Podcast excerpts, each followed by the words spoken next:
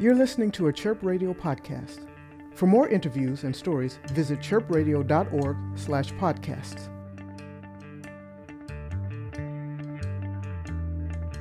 I liked your Werner Herzog impression. Oh yeah, but I need to read from his book in order to do it. The soccer field. My name is Ari Mejia. You are listening to Chirp Radio, and I'm in the studio today with local Chicago band Daymaker.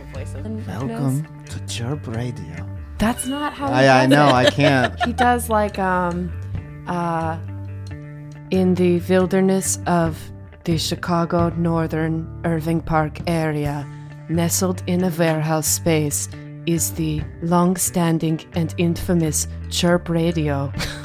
yeah, the more you did it, the better you got at it, actually. Hi, Daymaker. Hi. Hey. I'm Erin Delaney. I am the vocalist and sometimes play a little sample machine called an organelle. I'm Egon Sheely. I play the guitar in Daymaker. And we also have two other members that aren't with us today because uh, they're working. Um, so that's Whitney Whitney Milliken. On Milliken. the drums. I've been calling Whitney Whitney Mi- Milkman for like four years. Okay, Whitney Milliken. And uh, Eric Newmiller, uh, who plays bass. Were you all a two piece at one point? Was it ever other people? Has it always been more yeah. people? Okay. Our band started off with like 13 people in it in a um, very small living room. So we used to play with like a cellist and had all of this like big energy going on, and it was very romantic. Yeah, I mean, it basically started out uh, kind of real experimental and real wild, and um, through just playing shows, it kind of coalesced into a core group, and that's who you see today. You know, as we play like twice a week all the time. so you know, Cool. So you, so opposite, y'all started pretty big and kind of bubbled down into what it is. Yeah. Person wise, but also sound wise. Yeah. Sounds right. Can you, Yeah. can you talk more about that and how you, I don't know, figured out what kind of music y'all wanted to make together?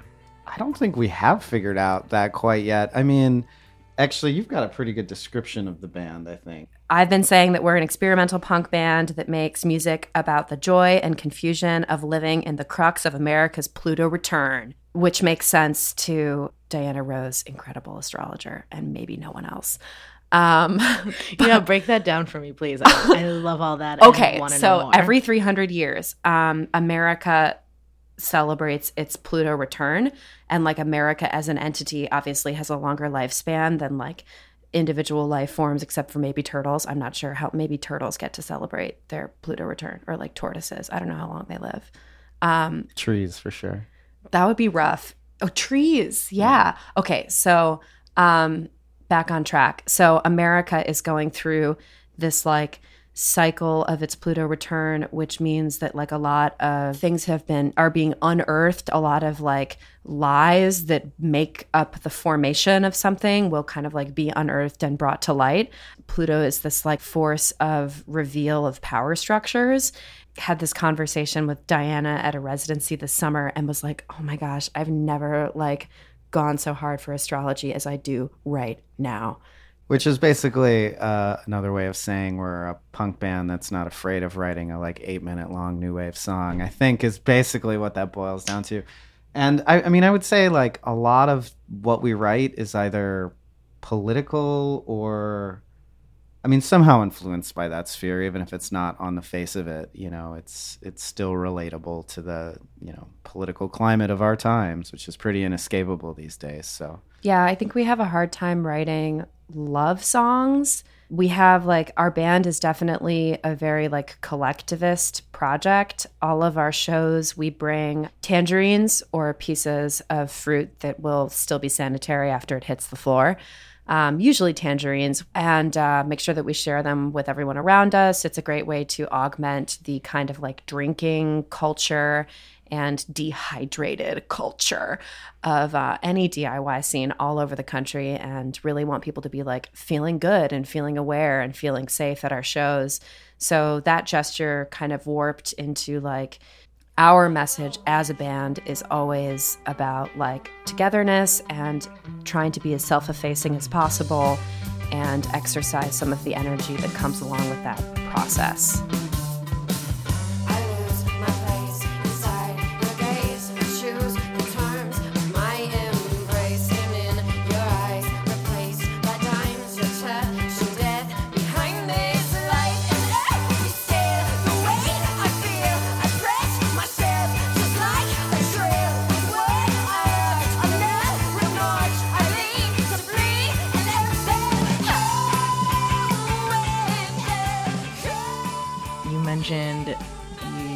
Talk about power structures. Mm-hmm. Can you tell me what that means to you and like why that's important to write about or talk about?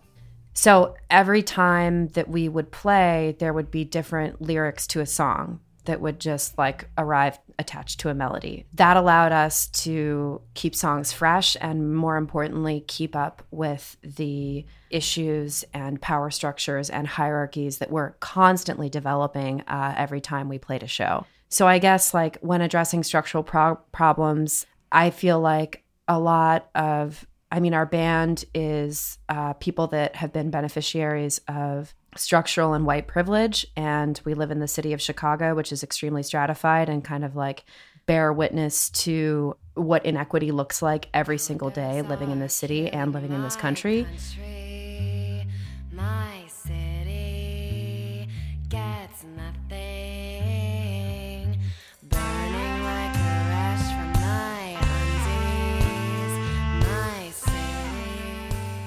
Thinking about like why we feel the need to say something about that is like maybe wanting to like pack our creative lives with these like structural dissections that we're trying to make peace with and we're trying to find a way out of.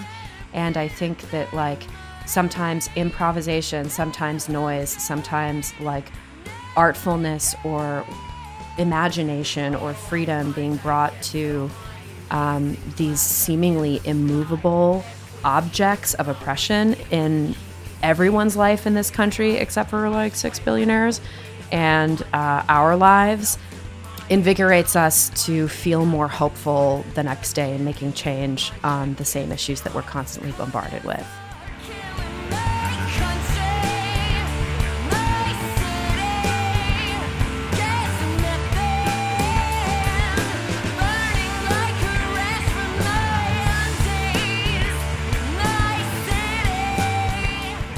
But I think for a lot of us for a long time, like being in DIY and hosting DIY shows was an act of like political defiance of existing outside of a capitalist system about providing hopefully safe spaces and um, just people to express themselves as well as being able to host like clothing swaps and um, you know raise, just raising money for local groups. Good old potlucks. Good yeah old potlucks, good old, potlucks. Good old food drives you said the word collective. I know you said like we write together, but just in general, like what that means and what you mean by that a little deeper, if you can. I think both courtesy and Bitchin Bajas. I would also throw like blacker face in there. I see this a lot when they play, where there's a presence on stage of every member actively listening to each other. You see these musicians and these performers circle up their attention and often their bodies. And even though there's a front person in that band, Jolene, her attention is always with the band and like bouncing off of PT and Noah and Isaac and like really knowing how to respond to each other.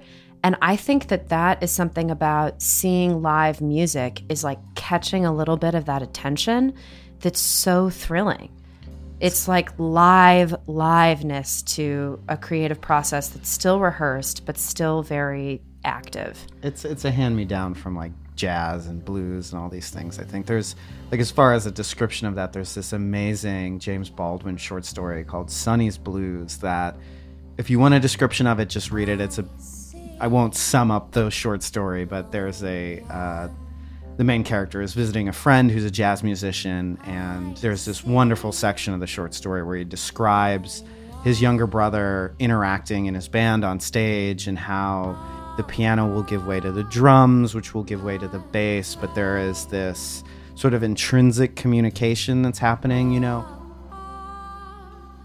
do you remember? It, it wasn't a Fluxus thing, uh, but like, Wasn't it? wasn't it? I mean, the Fluxus definitely wrote scores, but they're like there was this practice of writing musical scores that were like instead of being on uh, musical notation, they were sort of these like weird abstract art pieces. Oh yeah, that that was a Fluxus thing, but it was like a bunch of Italians in the '60s that were dunking on these abstract scores. Oh, I can see it in my head, but I can't remember. This isn't good radio. having some of our songs like that where you know instead of notating all right this goes on for 32 measures there's like a uh, suggestion that this might go on for some time and so it's kind of up to you every time you perform it how long that actually goes on and and so then you're really like you know eagle eye watching each other for that change you know so Yeah. Talk to me about the new this new album. it's coming out on november 1st which is uh, all souls day yeah Yeah. Cool. And uh, day after Halloween. Very fun pagan stuff. Um, but it's called Let the Sun Fall. Coming out a little weak. Yeah, we're really pumped. It's 10, 10 tracks, and we've been working on it really hard for the past year. You can follow us on Instagram Right. at what is it? Daymaker underscore Daymade. Daymaker underscore Daymade. And you can follow us on Facebook at the Daymaker page. Or, you know, like you can even follow Erin Delaney or Egon Sheely because we like post a lot about our band. Right. Yeah. Thank you guys so much for everything, for coming in, for all of this. No, thank you so much. You can find this and other interviews at chirpradio.org slash podcast. Chirp Radio. Hear what's next.